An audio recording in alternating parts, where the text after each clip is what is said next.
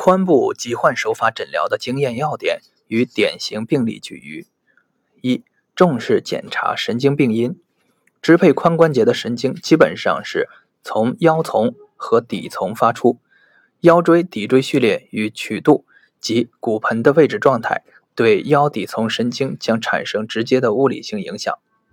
通过对腰骶椎及骨盆的全面触诊检查。发现异常并以手法纠正之，是消除相关物理性神经功能障碍的重要途径及方法之一。二、重视检查骨移位病因。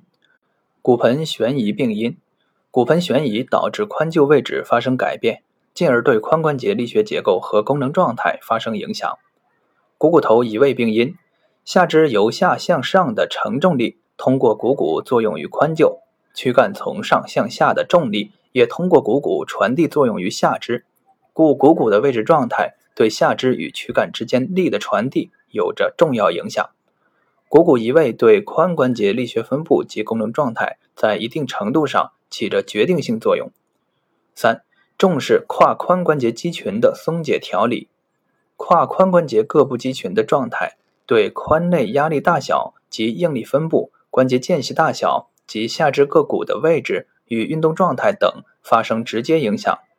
我们应该了解，对肢体与关节运动过程而言，神经功能检查也好，骨结构的位置调整也好，都必须通过肌肉功能的正常发挥而产生作用。因此，胯髋关节肌群的结构与功能状态的检查与调理，便成为髋部手法诊疗的重要内容之一。胯髋关节肌群的调理可以通过以骨调筋。即通过对骨盆、股骨、胫骨乃至足部骨结构的调整来达成，也可以直接理筋，直接运用柔性软组织抻解的手法，抻筋、松筋、展筋来达成胯髋肌群的松解。胯髋肌群的松解，尤其应注意股骨大转子周围软组织、股四头肌中的股外侧肌以及臀部肌群的检查和抻解调理。在临证时，无论是通过调骨还是抻筋的方法来解决胯髋软组织的问题，一定不能漏掉与相关神经功能密切联系的神经通道的检查和维护。病案一：江某，女，六十九岁，左臀部外下侧剧烈疼痛，伴活动严重受限半天。就诊当天晨起时无故突然发作，患之动则剧痛，难以站立，更无法行走，坐轮椅前来就诊。查。疼痛区域位于左侧下臀部股骨大转子后侧，局部肿胀，压痛三级，呼痛，并有躲闪等动作。左髋活动严重受限，强迫体位。腰椎向左侧弯，腰椎椎体呈顺时针旋转，左侧髂骨后下半内侧移位。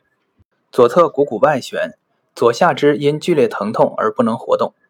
印象：股骨大转子疼痛综合征。手法治疗。患者俯卧位，以极轻指推法、端盆法恢复骨盆、股骨、腰椎等骨结构的正常位置及序列；继之以极轻柔抻法及抚摸法理顺臀部及股骨大转子后侧病灶处肌肉、筋膜等软组织；最后慢慢活动患髋，使软硬组织合缝归槽。结果治疗完毕，患肢可稍微活动，能下地站立，尚不能行走。疼痛大减，三天后复诊，患者扶着女儿慢慢走进治疗室，治疗过程基本同上，患部疼痛及肢体活动显著改善。再三天后复诊，患者自行走进治疗室，行动自如。病案二：何某，女，四十岁，左髋及左大腿前外侧疼痛，伴左髋活动严重受限五个月，行走时呈跛行步态。患者在酒吧工作，有酗酒史。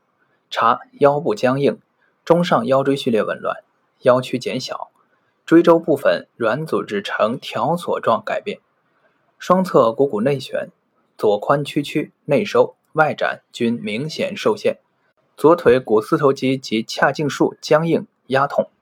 X 线片显示左侧股骨头形态改变，股骨头部塌陷，骨密度不均匀。股骨头内有大小不等的透明带和硬化斑块，囊变区周围的环区密度不均。印象：左股骨头缺血性坏死。